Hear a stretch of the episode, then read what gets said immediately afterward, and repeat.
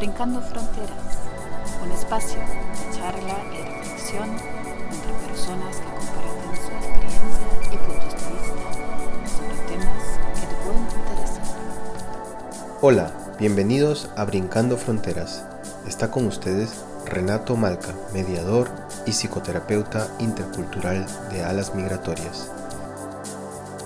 Bienvenidos a este su espacio de conversación y reflexión, Brincando Fronteras. Soy Renato Malca y hoy les invito a tratar el tema de migraciones forzadas, análisis diferencial sobre el género y su implicación en la salud mental.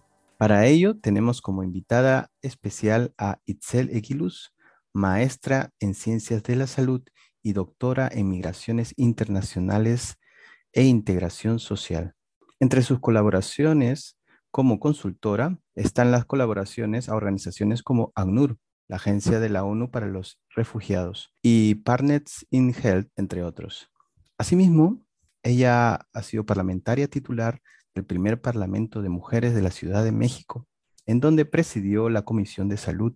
Actualmente, ella participa de la Red Real, en donde coordinó el proyecto sobre impacto de la pandemia por COVID-19. Esto como parte de un proyecto espejo que se realizó en 22 países con sede en la Universidad College of London.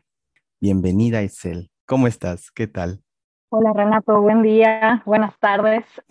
Pues aquí encantada de estar contigo ahora en este espacio y con todo el gusto de platicar este rato acerca de estos temas que compartimos y que hemos pues ido platicando en otros lugares, y ahora pues encantada de que sea en este tu espacio. Sí, mira, yo encantadísimo porque tú estás tratando directamente este tema, estás bastante cerca y creo que estás bastante vinculada a esta problemática o esta circunstancia que está pasando, y va a ser muy interesante escuchar cómo uno puede de repente también mirar con otra perspectiva, con otra mirada esta situación, y de repente muchos de los profesionales puedan fijarse, fijarse en cómo trabajar sobre ello, también las políticas que se pueden aplicar también en los especialistas en este tema, ¿no? Bueno, ya sabes que hemos hablado, como tú dices, en otros espacios, ¿no? Que la migración es un fenómeno muy antiguo y contempla, pues, diferentes aspectos o factores que hemos tratado, ¿no? Y hemos visto sus causas y las motivaciones diversas que traen a las personas migrar. Hemos analizado que dicen que en la actualidad, ¿no? Estudios dicen que 80 millones de personas migran por diversas razones. Pero en esta ocasión estamos hablando no de esas migraciones justamente que uno planifica para un deseo de superación o una planificación de un estilo, un tipo de vida, sino estamos hablando justamente de esto, ¿no? De las migraciones que son necesarias y en el peor de los casos son migraciones forzadas. ¿Qué tipo de características tendrían este tipo de migraciones, Itzel? Generalmente, cuando hablamos de migración, como tú lo dices, de movilidades, pues tenemos todas esas vertientes de casi siempre empezamos por las migraciones económicas para buscar esta idea de un mejor trabajo, de llevar o enviar dinero a las familias, la movilidad de los estudiantes y las estudiantes, y tenemos también otro tipo de personas que deciden cambiar de ciudad o de país de donde nacieron. En el caso de las migraciones forzadas, también hay un abanico bien grande de las razones por las cuales se vuelven forzadas, ¿no?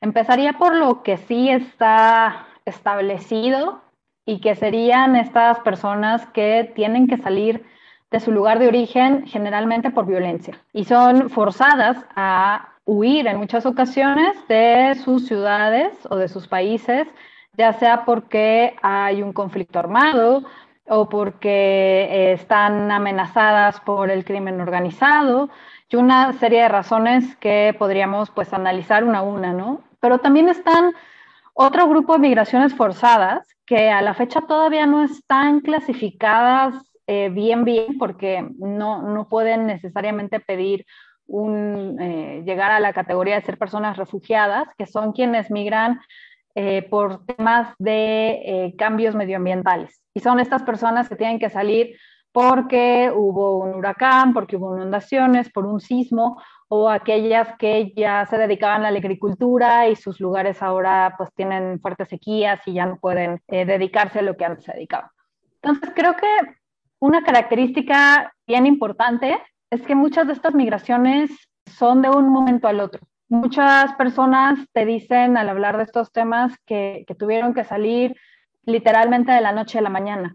Y esto provoca que no solo sean migraciones que no fueron planeadas en el sentido de dejarlo todo atrás, sino que son complejas porque estas personas muchas veces no tienen los contactos, no saben las rutas, no saben a dónde se dirigen. Y esto también las vuelve mucho más difíciles y claramente tiene muchas más consecuencias también en el plano de lo emocional, de la salud mental para las personas y sus familiares. Y terminaría contestando tu pregunta o contestando esta como introducción al tema. Hace un tiempo, un par de años, hice un estudio para la ACNUR en el que quisimos entender en todos los estudios que existían en América Latina, sobre todo en Centroamérica, por qué las personas salían, ¿no? Y muchas veces cuando nosotras vamos y preguntamos o cuando se hace una encuesta, tú le preguntas a una persona que está llegando o que vivió un proceso migratorio y le dices, ¿por qué saliste? Pues probablemente la primera razón y la única, porque muchas veces ese es el problema, que solo les damos posibilidad a una única respuesta, pues es porque ya no tenía trabajo, o porque buscaba escuela, o porque quería reunirme con mi familia, o una serie de razones. Pero el trasfondo muchas veces de estas razones es la violencia, ¿no? No tengo trabajo porque tuve que cerrar mi local porque me amenazaba el crimen organizado. No puedo ir a la escuela porque me persiguen personas del grupo para que me integre a la banda. O no tengo una serie de características que me hagan tener esta tranquilidad en mi lugar de origen y esto me lleva a migrar.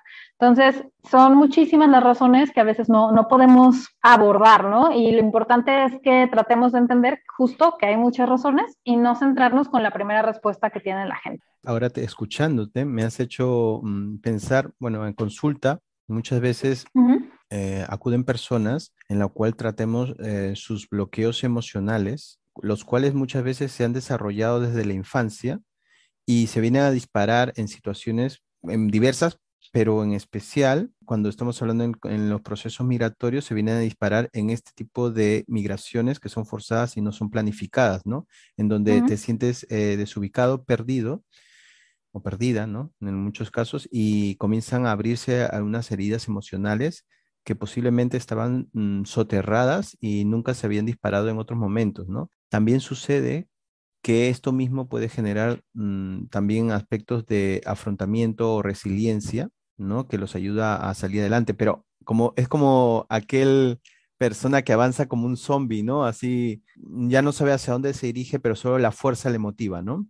Muy interesante analizar de dónde viene esa violencia también vivenciada, ¿no? Y esto va directamente con este análisis que hizo el 2001, Philippe Bourgois, que menciona este tipo de cuatro tipos de violencia, ¿no? La violencia estructural, simbólica, violencia cotidiana y en muchos casos la violencia doméstica, ¿no? La cual no hemos visto también en otros momentos.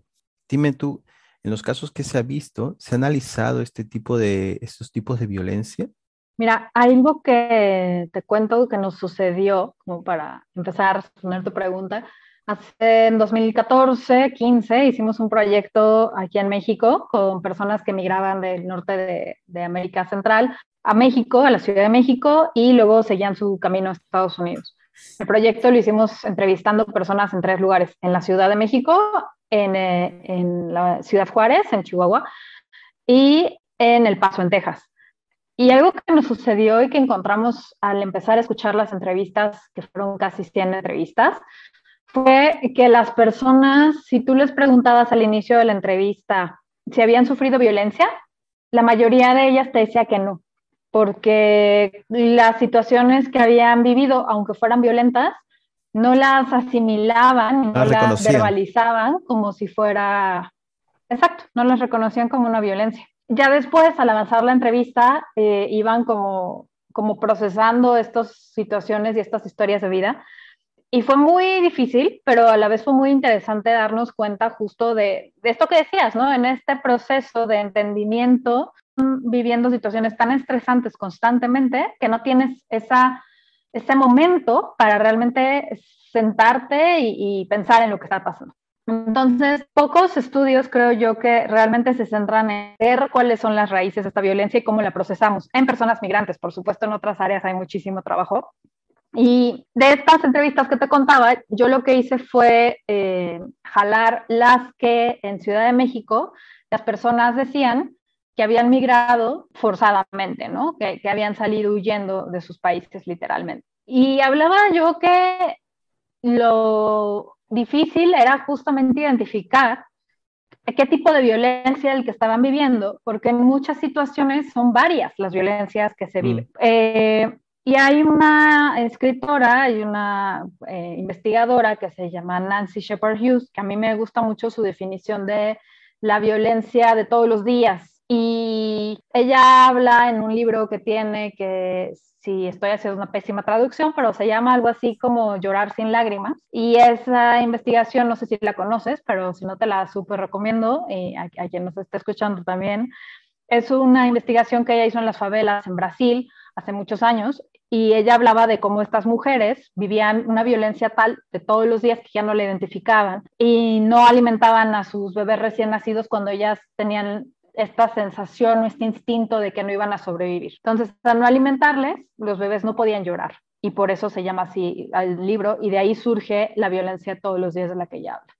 Cuando yo empiezo a trabajar este texto sobre violencias, pues está obviamente este famosísimo texto que tú mencionas, pero yo creo que aparte de esa violencia simbólica que conocemos, que se vive, que socialmente creo que vivimos prácticamente todo el mundo, de una u otra manera, estas personas migrantes para mí vivían esa violencia de todos los días, ¿no? Esa violencia constante que venía, una violencia también sistémica, que venía de muchos frentes y que vivían tanto que ya no la verbalizas y ya ni siquiera la identificas como una violencia, porque es algo que todas las personas a tu alrededor viven, que tú vives, que tu familia vive, que tus hijos viven, y entonces pues ya es algo que tenemos tan normalizado, que eso es lo que decía Nancy Scheper-Hughes justamente, que ya ni siquiera llegamos a saber que estamos viviendo una situación violenta, y esto por supuesto hace que sea mucho más complejo poder salir de esta violencia y poder vivirla de otro modo. Claro, porque se transfiere transgeneracionalmente y se convierte como algo cultural, ¿no?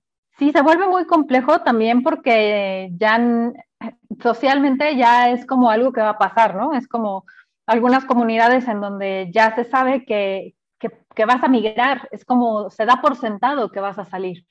Ya no es algo que te sientes a pensar que a lo mejor quieres...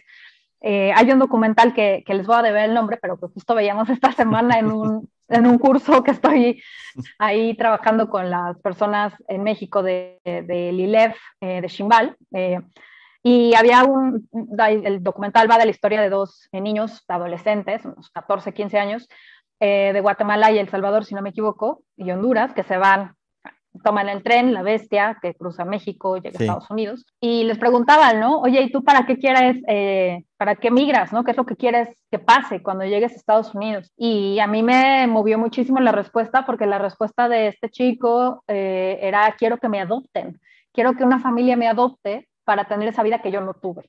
Entonces, me parece que eso debería de darle la vuelta a la forma en la que vemos los procesos migratorios, ¿no? La esperanza de este chico que no tenía esas oportunidades en su comunidad y que quiere que lo adopte una familia. Es que Irat, esto va más allá del mismo proceso migratorio. Yo creo que el mismo proceso migratorio de esta forma forzada, creo que es la punta del iceberg. Yo siempre opino eso, ¿no? Siempre la gente viene por el tema de la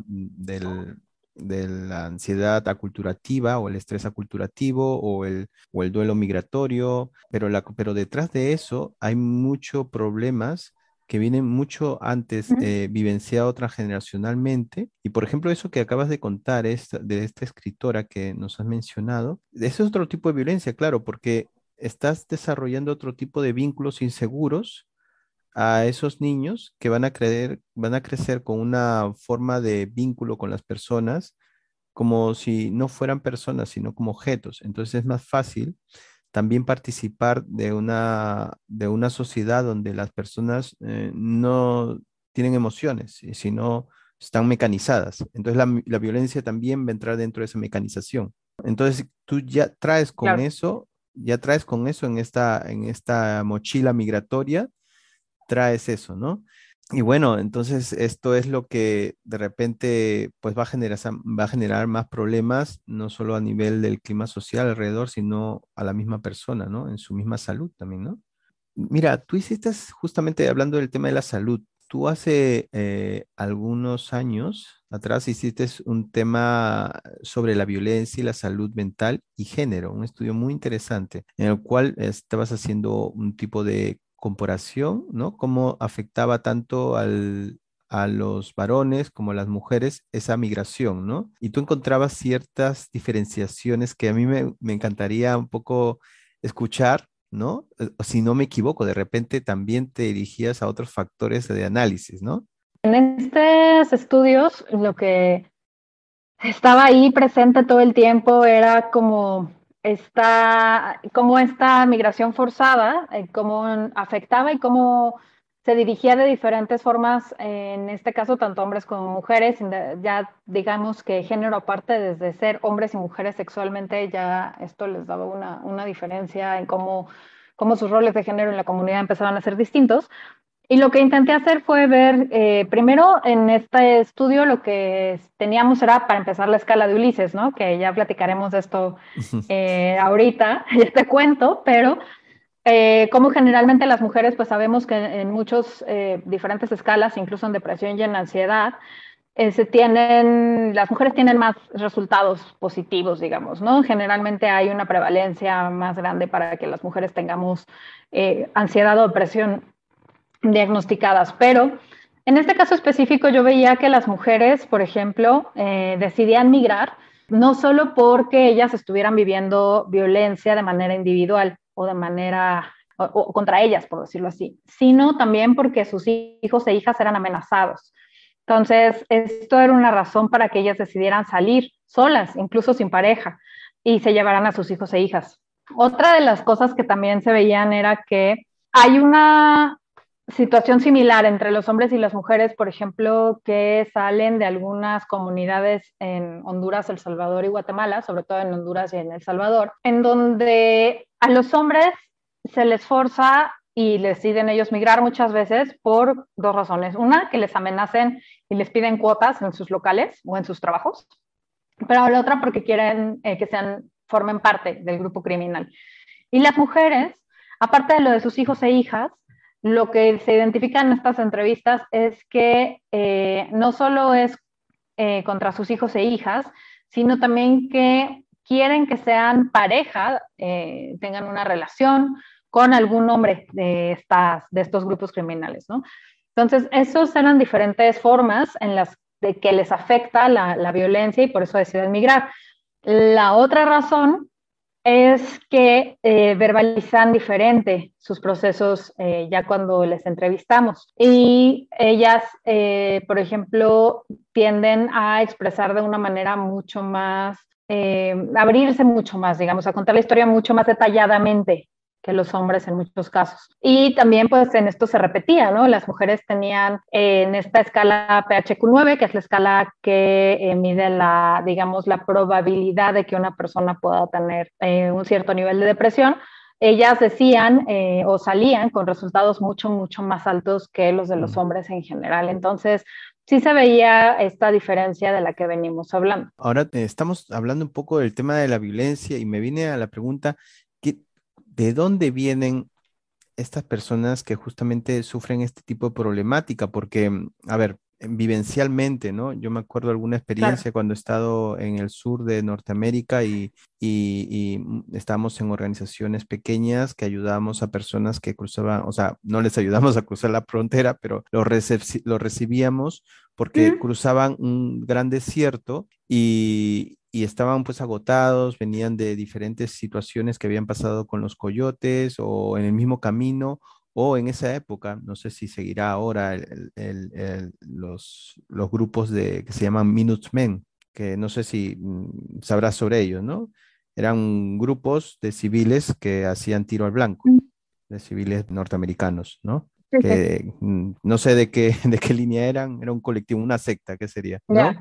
Entonces, estas personas, muy pocos de ellos, pues contaban si venían de algún tipo de banda o situación. Eran personas común y corrientes que venían de diferentes lugares, ya sean de Centroamérica o del mismo México, ¿no? Que, por ejemplo, que venían de la zona del campo o que venían de la ciudad por diferentes razones, ¿no? Pero a mí me llama bastante la atención lo que tú dices, ¿no? De que muchas de estas personas entrevistadas vienen de espacios, o sea, de situaciones donde están instalados bandas organizadas, ¿no? O colectivos. O sea, ¿de dónde vienen normalmente estas personas que sufren esto? Mira, estas que en particular de las que yo hablo son muchas personas que viven en diferentes comunidades de El Salvador y de Honduras, sobre todo. Guatemala, en lo que yo conozco y lo que yo he estudiado, tiene una migración un poquito más diferente, ¿no? Que los otros dos, y está más mezclada. Aunque muchas veces las ponemos ahí en el mismo bloque y se hablaba mucho del Triángulo Norte de Centroamérica, aunque es bien importante hacer la diferenciación de los tres países con historias, geografías, culturas totalmente distintas. Entonces, esto sucede más en estas zonas que son zonas donde estos grupos que comenzaron en Estados Unidos en los años 80, después comenzaron a volver a sus lugares de origen, y es lo que da pie a estos grupos organizados o grupos criminales de violencia organizada que están en estas zonas. Entonces, pero son de estos pequeños lugares, no tanto son de las capitales, por lo menos a los que yo he entrevistado y los que están en estos estudios de los que te he estado hablando,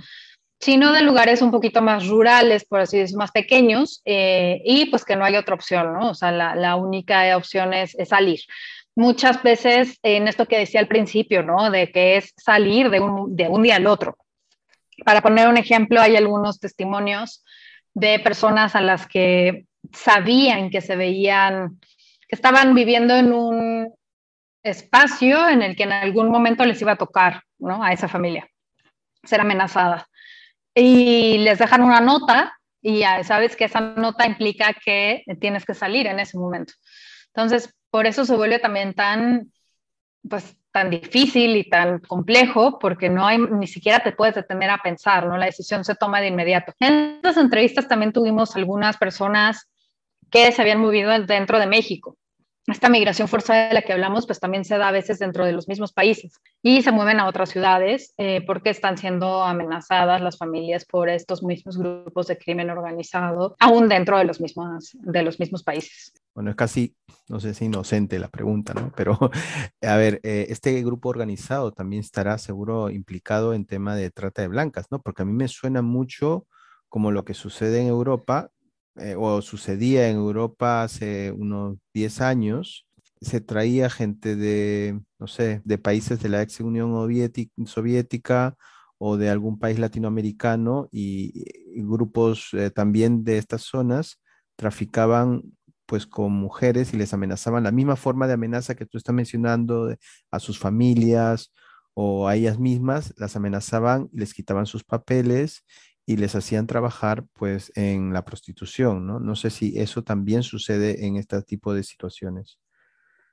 Sí, mira, desde la parte que yo trabajo solemos hablar de trata de personas, justamente porque esta idea de trata o este término de trata comenzó por esta preocupación de cuando las mujeres o las personas que sufrían este tipo de situaciones eran justamente mujeres blancas, ¿no? Y por eso ahora tratamos de usar trata de personas, sí, para visibilizar, ¿no? Que también este tipo de grupos de los que hemos estado platicando viven estas situaciones que, como bien dices, pues se repiten tal cual. Hay una organización en Estados Unidos que a mí me gusta mucho su trabajo porque es una de las cosas que me parece más difíciles de trabajar en estos temas, y ellos han identificado cuáles son los puntos en los que hay más trata y en los que se explota a las personas, por llamarle explotación, con todo lo que eso implica, y dónde son los lugares en donde les ponen a trabajar, ya sea trabajo sexual o trabajo en otros lugares, por ejemplo, en campos, producción en ciertas fábricas, o eso, exactamente, en algunas partes agrícolas. Entonces, ellos han generado incluso mapas Y algo interesante y tristísimo en estos mapas es que los lugares en donde más se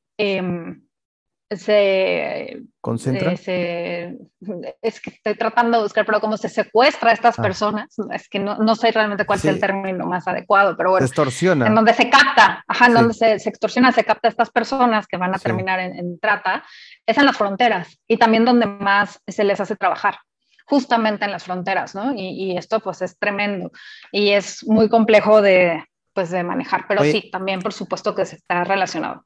Aprovechando un poco una bobada, pero claro, ¿es una leyenda urbana esto de los narcosatánicos? La verdad es un tema que no es mi tema. Claro, este fenómeno salió a la luz cuando se habló mucho de las mujeres de Juárez, creo, ¿no? Sí, el tema de las mujeres asesinadas en Ciudad Juárez es un tema complejísimo y tristísimo y que sigue ahí, ¿no? O sea, la violencia contra las mujeres en Chihuahua y en Ciudad Juárez es algo que sigue presente y que sigue sin tener una solución real, diría yo. ¿Y qué participación? Bueno. Sí, eso ya son temas ya. ¿Qué participación tiene el Estado en ello? Ya es una pregunta casi retórica. Eso pasa lo que pasa en todos los estados de Latinoamérica, claro, que como los monitos, ¿no? Me tapo los ojos, las orejas y la boca. Sí. Sí, y aparte, bueno, pues este tema de las mujeres asesinadas en Ciudad Juárez, pues como sabes, pues tiene desde los años 90, ¿no? Entonces ya son temas con los que ya no sé si se aprende a convivir o ya no podemos... Ya emocionalmente a veces ya no te da la vida para seguir intentando comprender lo que pasa, ¿no? Es muy, muy complejo lo que sucede. Sea, prácticamente, pues también somos víctimas de esta violencia estructural y cotidiana y simbólica, ¿no? Claro, ¿no? Por supuesto, En esto mismo que estamos mencionando en este momento, que no podemos, estamos amarrados, lo único que es hacer una atención terciaria y atender a las personas que ya están sufriendo esta circunstancia, ¿no?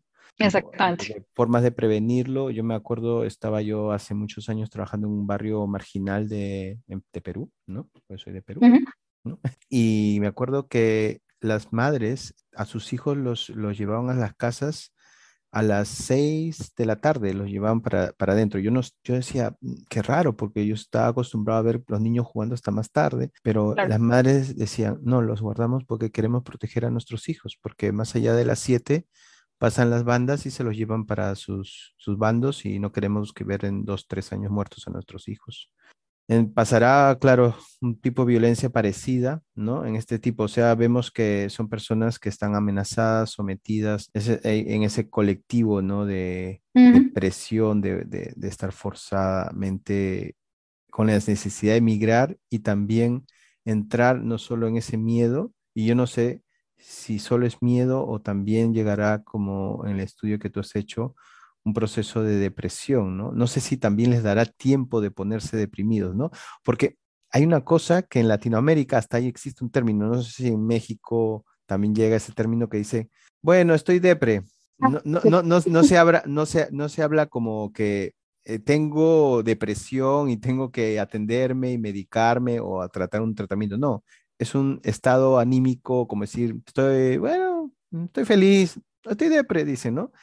Porque la gente ha asimilado eso, porque creo que primero hay otras cosas que quiere resolver, ¿no? Y esto no sé si le pasará a estas personas que no se darán el tiempo para realmente vivenciar su propio duelo, ¿no? Su propio proceso de duelo, de por qué está ahí, por qué ha perdido esos nexos con sus familias, con su lugar de pertenencia, y entra a un lugar totalmente diferente, ¿no? En este caso estamos hablando de la migración hacia Estados Unidos. No es como que emigran de un país latinoamericano a otro, ¿no?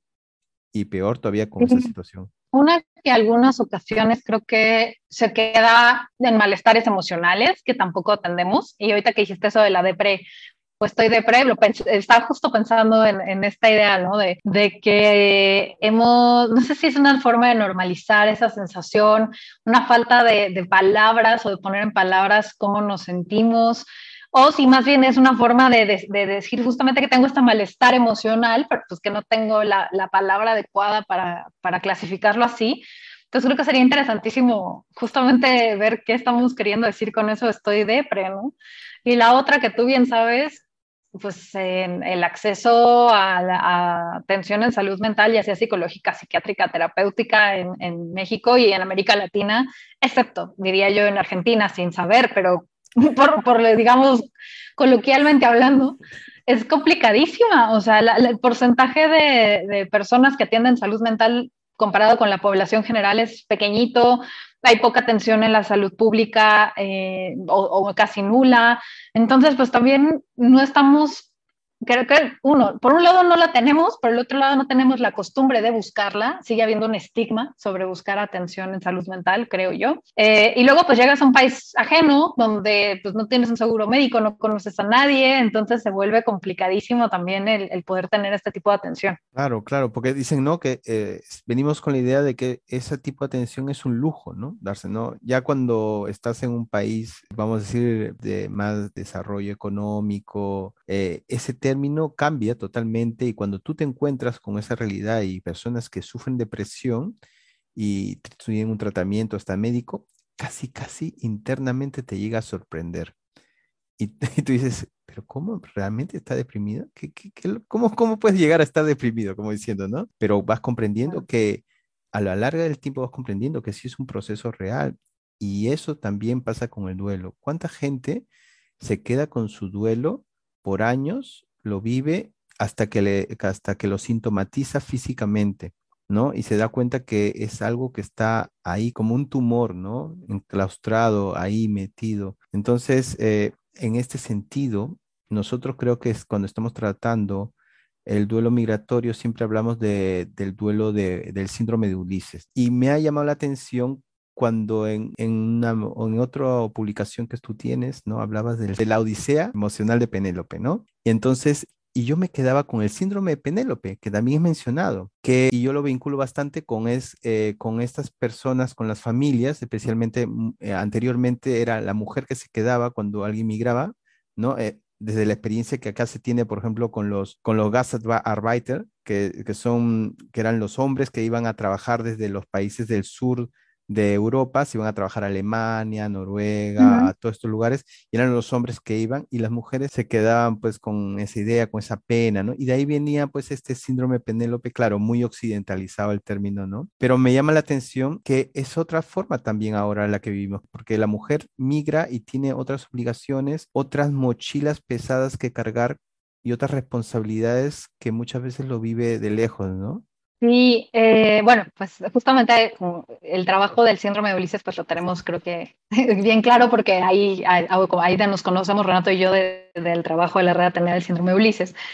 Y yo lo platicaba con Joseba Chotegui y le decía, o sea, sí, o sea, me encanta lo que tú trabajas, por eso creo que justo empecé a trabajar salud mental. Me parece importantísimo que hablemos de esto, de este estrés, de estos duelos, de estos procesos que vivimos todas las personas migrantes, pero sobre todo aquellas que pues viven esta situación de vulnerabilidad. Pero para mí le faltaba esta perspectiva de género. Y todo empezó porque hay unas investigadoras a las que yo sigo, son investigadoras españolas del País Vasco, y ellas empiezan a discutir mucho esta falta de perspectiva de género en la psiquiatría y en la psicología y en la salud mental en general, ¿no?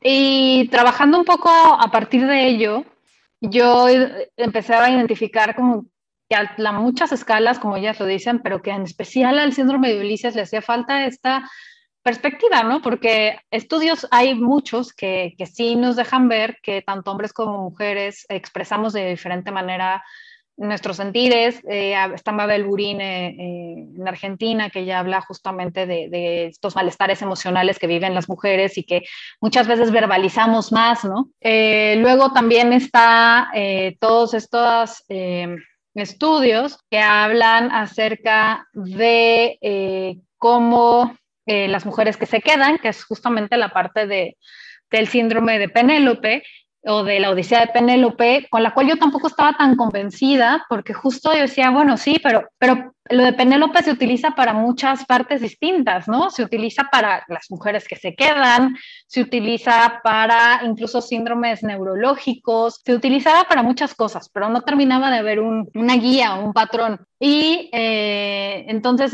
discutiendo esto, era por lo que encuentro a Nellie Bly, que era mi propuesta, y justo pues esperemos que que la podamos seguir trabajando ahí en el siguiente, este año y el siguiente, porque Nellie Bly es una periodista estadounidense de finales de 1800 que a mí me pareció interesantísimo porque uno de sus proyectos fue hacerse internar en un hospital psiquiátrico en Nueva York, y una de las tantas historias que ella cuenta era justamente mujeres extranjeras o migrantes en Nueva York que tenían, estaban ahí internas en este espacio psiquiátrico, que ni siquiera eran hospitales, eran los llamados manicomios, y con las condiciones que tenían.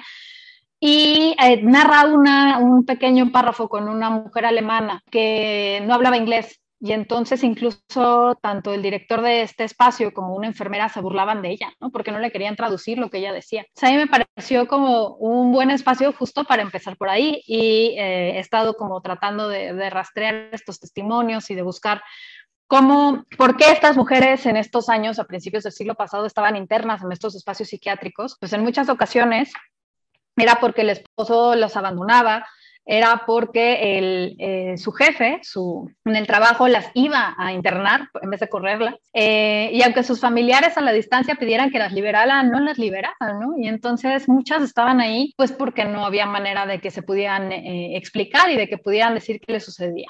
Entonces, mujeres migrantes ha habido por décadas y décadas. Muchas veces hablamos de esta feminización de la migración, ¿no?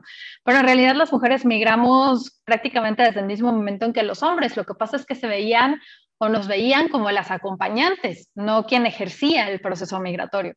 Y entonces pues se perdió muchísima información, y poco a poco hemos retomado esto, ¿no? De verlo. Entonces creo que se juntan muchas partes, desde el rol que casi siempre se ha estudiado a la mujer de madre, ama de casa, esposa, acompañante, pero pocas veces se han visto este proceso de muchas mujeres que migran, justamente dejando, pues por ejemplo, sí hubo muchos, los primeros estudios que ya lo empiezan a ver son de estas mujeres de Sudamérica, por ejemplo, muchas mujeres de Ecuador, por ejemplo, que migraron a España a principios del año de la década del 2000, y que dejaron atrás a sus hijos, ¿no? Y entonces era toda esta culpabilidad de dejar a los hijos para irte a ejercer cuidados, otro espacio. Pues creo que hay muchos lugares donde poco a poco empezamos a ver estos procesos. Sí, interesante este fenómeno, ¿no? Sobre las madres transfronterizas, ¿no? Ese legado, ¿no? Esa culpa, también esa sensación de culpa, también eso es otra cuestión que es difícil de trabajar, ¿no? Es para ellas, ¿no? Porque no tienen tiempo, porque están trabajando todo el día y no se pueden dar el tiempo de trabajarse sobre ello, ¿no? Pero qué interesante lo que acabas de mencionar sobre esto, que esta situación, esta feminización de la migración, que no ha sido visibilizado, ¿no? A través del tiempo, ¿no? Uh-huh. Porque hemos estado enfocados, pues, en general en la migración o vinculados solamente a la migración masculina, ¿no? Pero como tú dices, ¿no? Siempre ha sido un viaje paralelo, las necesidades en todos se han presentado de la misma forma, ¿no? Bueno, entonces vamos como finalizando la entrevista. ¿Te parece? Vamos a seguir un ritual que siempre hacemos con las personas que están entrevistadas, y te voy a hacer una pregunta que me hizo la anterior persona entrevistada, ¿no? Ok. Y esto es, ¿qué legado o experiencia tú crees que puede dejar una experiencia migratoria y que esta experiencia pueda ser transmitida generacionalmente? Creo que la experiencia de la diversidad, de aprender que habemos muchísimas personas con experiencias distintas, con culturas distintas, con formas de vida distintas, y que el hecho de convivir con ese otro grupo de personas al migrar te va a permitir tal vez entender justamente estas diversidades, estas diferencias, de una manera a lo mejor más frontal, y que eso me parece súper positivo para que nos juzguemos menos, para poder tener mayores diálogos, y para que podamos entender a la otra persona desde que tiene un proceso de vida distinto. Creo que a veces nos juzgamos de una manera muy fácil, sin tratar siquiera de entender de dónde viene la posición de la otra persona. Y me parece justo eso, ¿no? Que al migrar y tener esta oportunidad de conocer una historia y una comunidad con aprendizajes distintos, te da esa oportunidad de poder observar a la otra persona de una manera distinta y justo a convivir de una manera mucho más abierta y mucho más respetuosa. ¿Y tú qué tipo de pregunta le podrías hacer a la siguiente persona entrevistada, especialmente dentro de la temática de los procesos migratorios o espacios multiculturales? Yo le preguntaría qué es aquello que le gustaría enseñarle de su lugar de origen a la nueva lugar en el que vive. Aquello que le encantaría que conocieran, que aprendieran. Muy bien. Oye, esa es muy bonita, muy buena pregunta y y que genera mucho buen ánimo, especialmente si uno está comenzando así un workshop de ahí de integración con un grupo de gente de todos los lugares. Muchas gracias, Itzel. Ha sido un momento muy agradable, muy interesante y son temas bastante importantes a tener en cuenta, como dije al inicio, ¿no? Y ahora que hemos visto más y hemos hablado más sobre ello, creo que hay muchas aristas, muchos puntos para investigar también y hablar también sobre esto con personas que están implicadas, ¿no? En este tipo de trabajo. Muchas gracias. ¿Vale? No, muchísimas gracias a ti. Encantada de platicar este rato contigo. Y hasta muy pronto. Visita la página www.alasmigratorias.com